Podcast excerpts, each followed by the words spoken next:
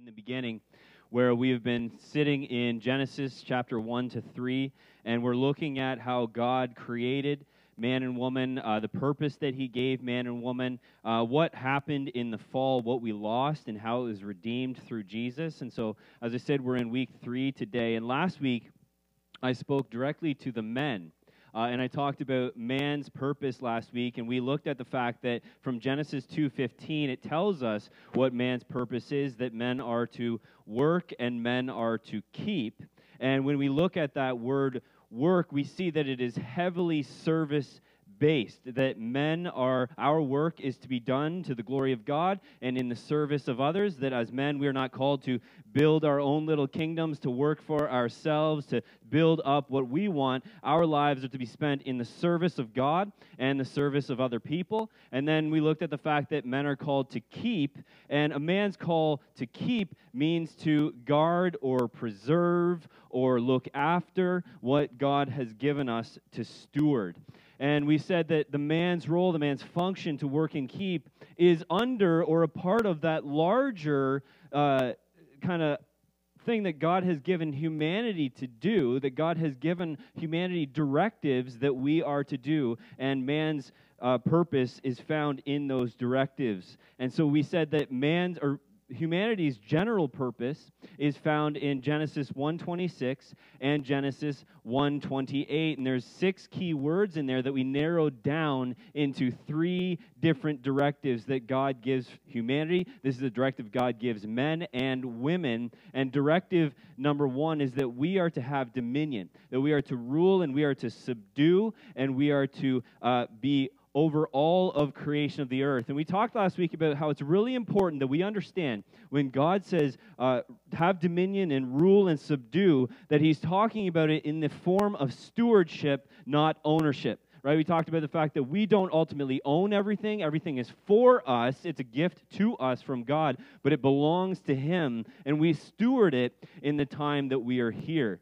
And then directive number two for humanity is that we are to be fruitful. And in the context of Genesis chapter one, that means have children, bear children. And of course, we talked last week about how that has become very difficult at times because of the fall, because of sin. And one of those sad realities of sin is that there's infertility and there's difficulty in getting pregnant in our world as a result of sin. And there's also this other side that's happening where increasingly we're being told not to have children. Where we're being told to go against God's good design. Maybe some of you have heard this new push now not to have children because they're increasingly bad for the environment. And that's just crazy. And so that goes against God's good design, but his design is under attack.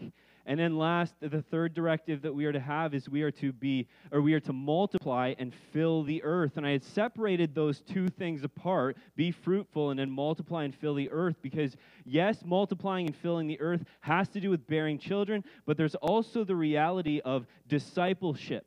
We are to multiply ourselves. And one way to look at it is in the context of the Christian church and the Great Commission that you and I, as followers of Christ, are called to duplicate ourselves. And that's how we multiply and fill the earth with followers of Jesus. And so these are the three directives that humanity is given from God have dominion over creation, be fruitful, and multiply. And men and women both have roles in that directive. And we looked at man's purpose last week, and this week we want to look at woman's purpose in that directive. And I want to remind you of how I'm approaching these texts because I think, again, as I said last week, it's important to understand that I hold a complementary view of men and women, and some people differ on that view. But I hold a complementary view of men and women. I think Genesis 1:27 is clear that both men and women are image bearers of God. They're equal in value, they're equal in dignity, and anything that reduces the value of one sex under the other or elevates one sex over the other is a twisting of God's design. It is wrong and it's evil. But equal does not mean the same. And we'll get into that a little bit more today. But men and women are equal in value, they are different in function. Both are called to have dominion over the earth. They're called to be fruitful, they're called to multiply, but their roles in that are going to be a little bit different. And my conviction, my strong conviction, is that the differences between men and women complement one another beautifully in how God's created them. Both are needed in their respective roles for creation to flourish. And so that's how I'm coming at I came at last week, that's how I'm coming at this week. And so this week we want to answer the question what is the role God has created women to fulfill? And before we get into that, I want to take a step back before that even and just look at why did God create women? The, the narrative, the creation narrative, informs us that God created Adam first. And we don't know how long Adam was in the garden before God created Eve to join him. What we do know is that God viewed Adam as being in the garden by himself as not good.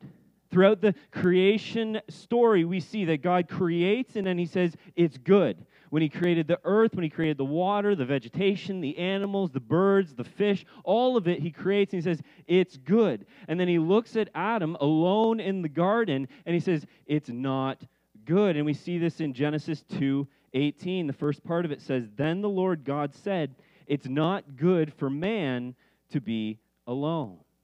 And so God sees creation is not complete yet, and he says, It's not good. And then I find it really interesting. God, I think God does something really interesting after that. And I may be reading too much into it, but I think God had an intent behind what he does next. We see in Genesis 2 19 to 20 what God does next. I'm going to read it for you. It says, Now out of the ground, the Lord God had formed every beast of the field and every bird of the heavens and brought them to the man to see what he would call them. And whatever the man called every living creature, that was its name. The man gave names to all the livestock, and to the birds of the heavens, and to every beast of the field. But for Adam, there was not found a helper fit for him. So I find this really interesting because God knew that he was going to make a companion for Adam. He had not done that yet. The second half of Genesis 2:18 says, "I will make a companion for him." So the companion God had in mind for Adam was not created at this point. But then what does God do? God then parades all of the animals, all of the living creatures in front of Adam and has him name each one of them. And when he's naming them, what we need to understand is he's not just giving them random names, he is naming them according to their likeness. And so all of the creatures are parading in front of Adam, and he names them. And in Genesis 2:20 declares, "But for Adam there was not found a helper fit for him." Meaning that when he named the animals, he found amongst them there was no creature that was of his likeness. There was no creature in all of that that corresponded to him. And I think God did this on purpose because he already knew Adam wouldn't find one that was like him. But he was showing Adam the need that he had. Maybe Adam, up to that point, didn't recognize that he had a need. But God says, See all of the animals, see all of the creatures. There's nothing like you, Adam. And so then God puts Adam to sleep. And he removes a rib and he forms that rib into a woman. And when Adam wakes up, he sees her, and what does he say? The very first human words recorded in the Bible. Genesis 2:23. Then the man said, This at last is bone of my bones and flesh of my flesh. She shall be called woman because she was taken out of man. It's amazing if you think about it. Adam wakes up from this deep sleep. I don't know what God gave him, but he put him to sleep. And he remembers all of the creatures that paraded in front of him, all the ones that he named. And then he looks at the woman and he recognizes she's different than the rest of them. She is of the same likeness as me. This is at last bone of my bone and flesh of my flesh. And you see it in the way that Adam names the woman. Adam's Adam in Hebrew or man in Hebrew is the word ish. It's I S H. And Adam names Eve Ish Ah. I S H A H. Because she was taken out of man. And so he looks at her and says, I'm Ish, and you are Ishah, bone of my bone and flesh of my flesh. Woman was created because God saw an insufficiency in man in his singularity. There was an insufficiency in his ability to live out the directives that God had given him. And we can only speculate exactly what that insufficiency was. But God knew that man being alone was not good. And so he made woman. And then after that, he determined that his creation was complete. And it wasn't only good, it was very good. and so some commentators have speculated that maybe the insufficiency that God saw in Adam being alone is that he didn't fully reflect the image of God in the way that he could when the woman was with him when the man and woman functioned in a complementary role. It's a clearer representation of the image of God. When man and woman complement one another in their role, it is like the Godhead complements one another as Father, Son, and Holy Spirit, different roles, all working together.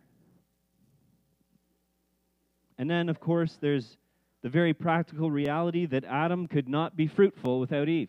There's just that that reality there. There was no procreation happening without Eve. And even that in itself speaks to the differing roles that men and women have. And so, woman was created because there was an insufficiency in man alone. And God created her with a purpose. And so, what was that purpose? Well, it's found in Genesis 2:18, the second half of it. Then the Lord God said, It is not good for man to be alone. I will make him a helper fit for him. Two key words in that sentence tell us a woman's purpose. She is a helper who is fit for man. And so let's look at each of those words fit and helper and see what that means. First, the word fit comes from the Hebrew word neged. And translated in different English, it's translated as fit, it's translated as suitable, it's translated as just right, or complementary.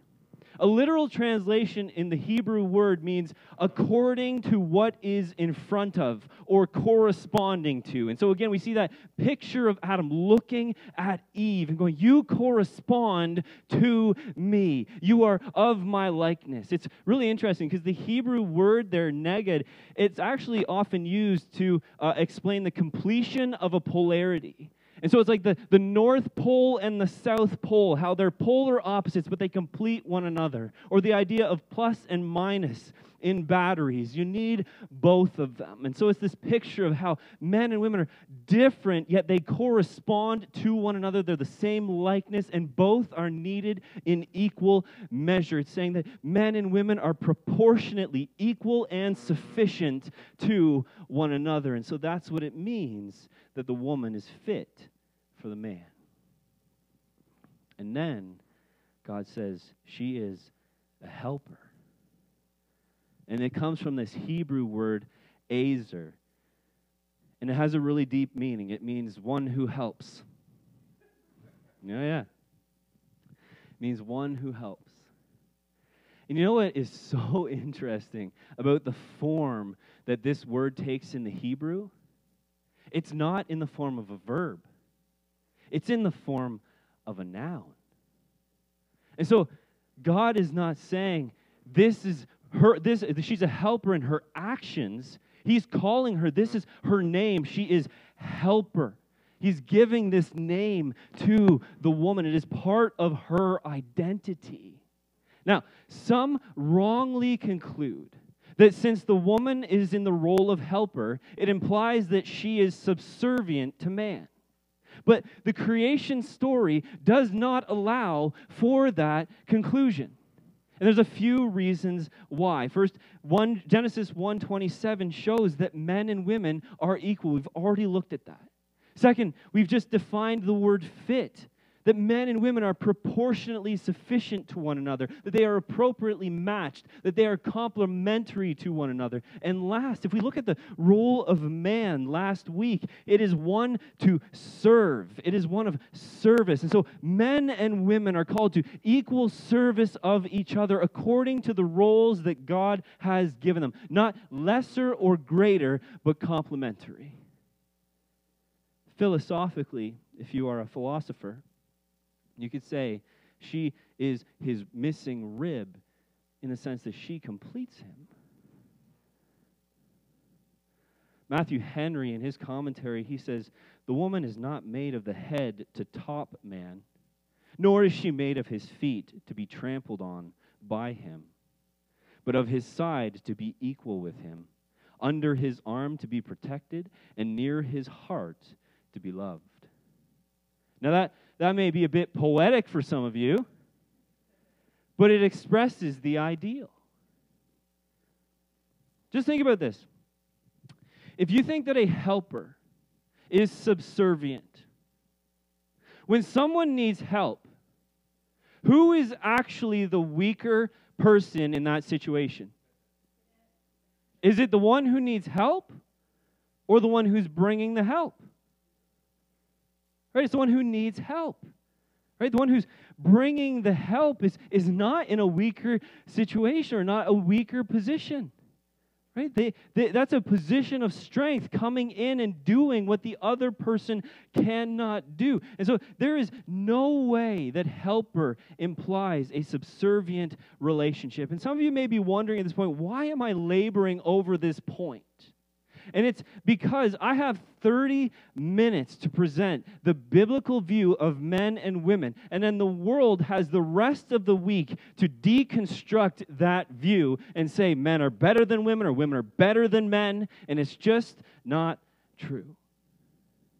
There is a big movement in our world right now that, that claims it is fighting for equality for women. The modern feminist movement claims that its aim is equality for women, and it is being championed by everyone. Our prime minister champions it, our government champions it, many organizations champion it. But the aim of it is not actually equality for women, it's sameness. It's that they're trying to flatten gender differences and make men and women the exact same. And equality is not sameness. And that's where a lot of the modern ideas about it go wrong.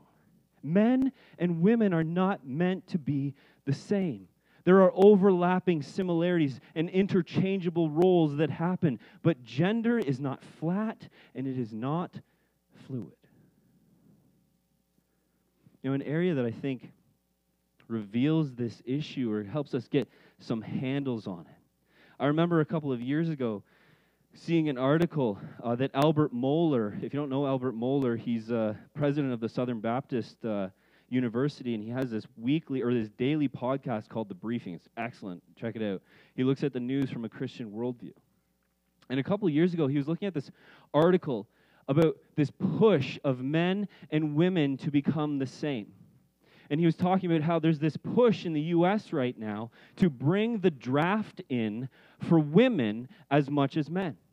So that if the U.S. goes to war, it won't just be men being drafted, it will be women being drafted. Now, call me old fashioned, right?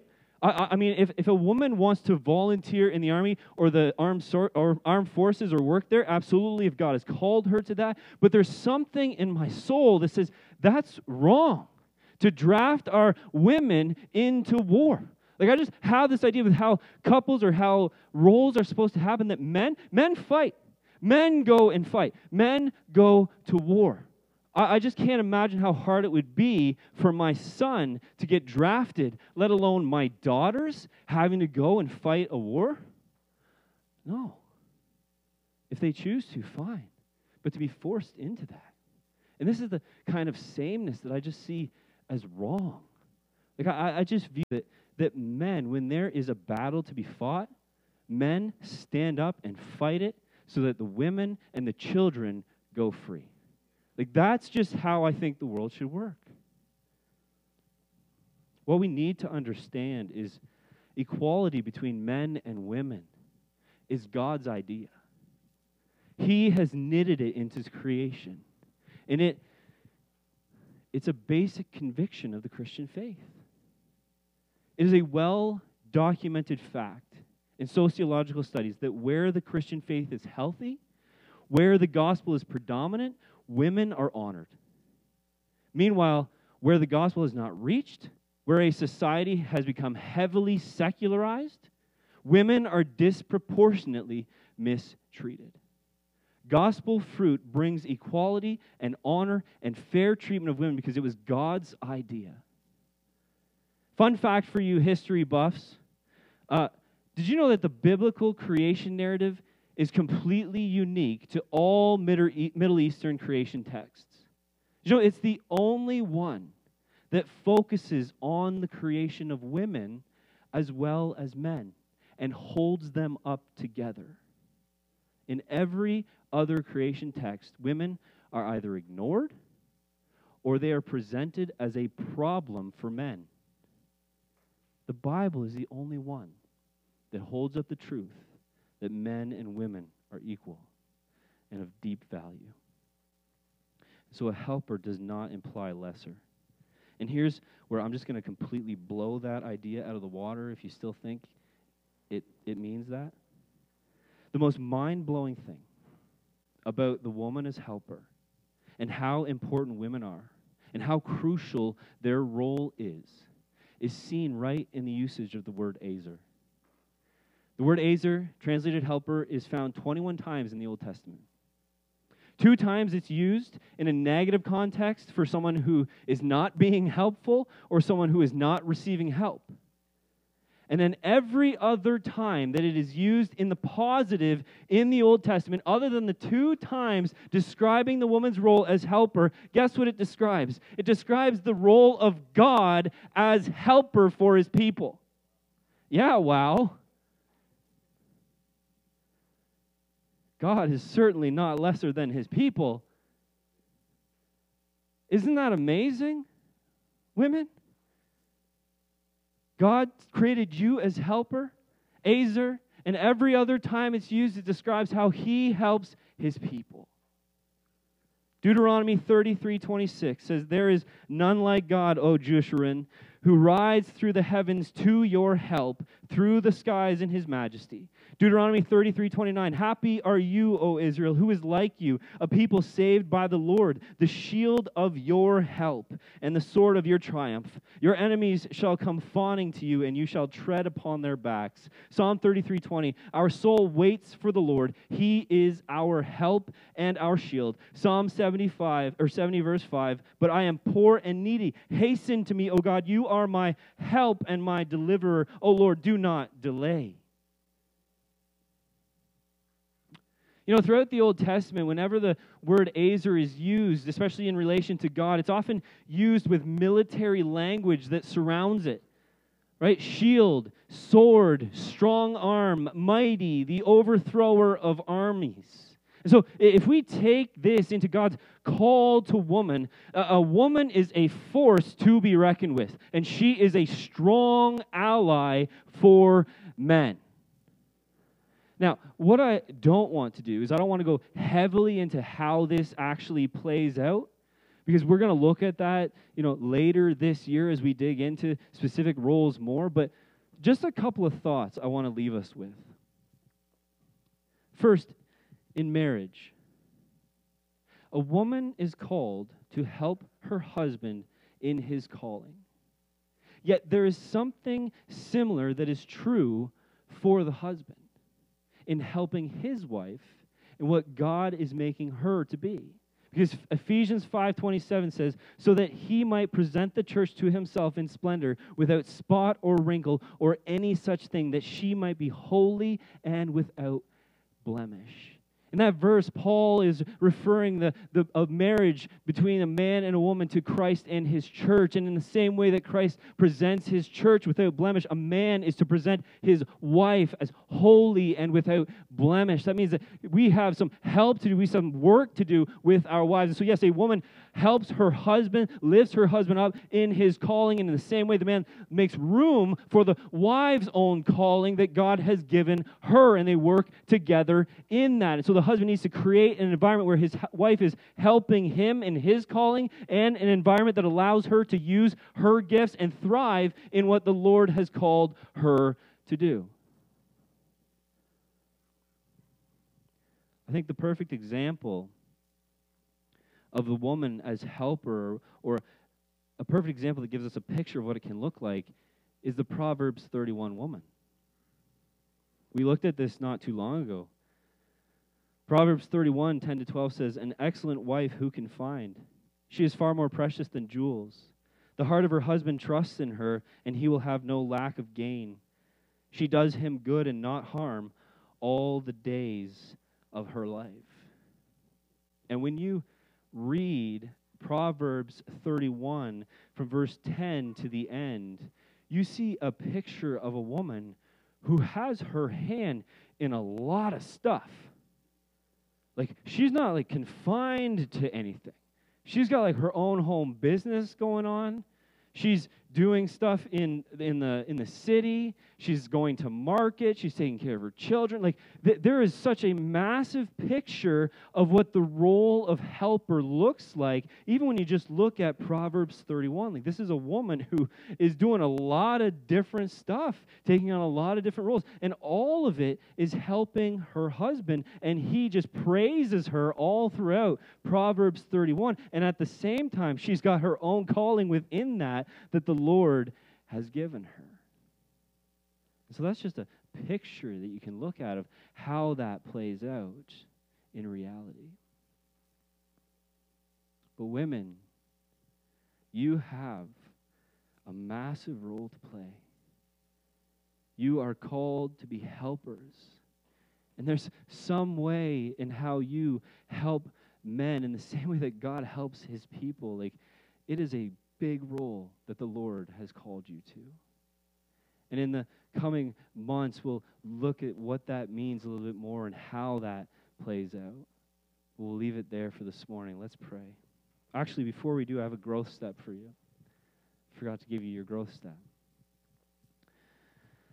This week, women, in each realm of influence you have, consider how you can be a helper to those around you for the glory of God and the good of others, and then be that help.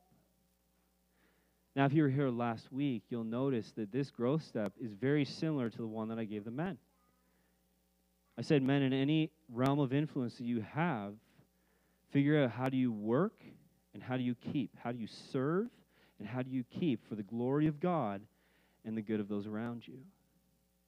And so when you put those two growth steps together, you kind of see this picture that God intends for men and women serving one another, helping one another mutually.